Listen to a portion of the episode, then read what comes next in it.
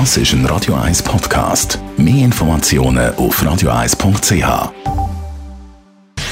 Gesundheit und Wissenschaft auf Radio 1. Unterstützt vom Kopfwehzentrum Irlande Zürich. www.kopfwww.ch Nase läuft und läuft und läuft, hat man so das Kratzen im Hals zwischendurch. Nüssanfall. 1,2 Millionen Menschen haben in der Schweiz Heuschnuppen. Warum immer mehr Heuschnuppen haben und was man dagegen kann machen das haben wir ein bisschen früher in dieser Stunde besprochen, zusammen mit unserem Radio 1 Arzt Merlin Guggenheim. Und äh, was er darüber sagt, das kann man nachlesen bei uns als Podcast auf radio1.de. CH. Dann gibt es ja die Theorie, dass immer mehr Menschen allergisch sind. Das hat unter anderem damit zu tun, eben, dass wir vielleicht fast super leben.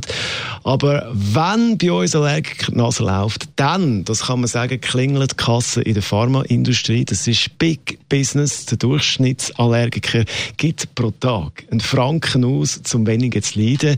Jedes Jahr ist es etwas anderes. Mal ist es Nase, mal sind es die Augen. Und dann kommt doch schon etwas zusammen im Schnitt. Also also jeder und jede mit Heuschnuppen gibt 365 Franken im Jahr aus. Das ist nicht wenig. Also, wir leiden, die Pharmaindustrie freut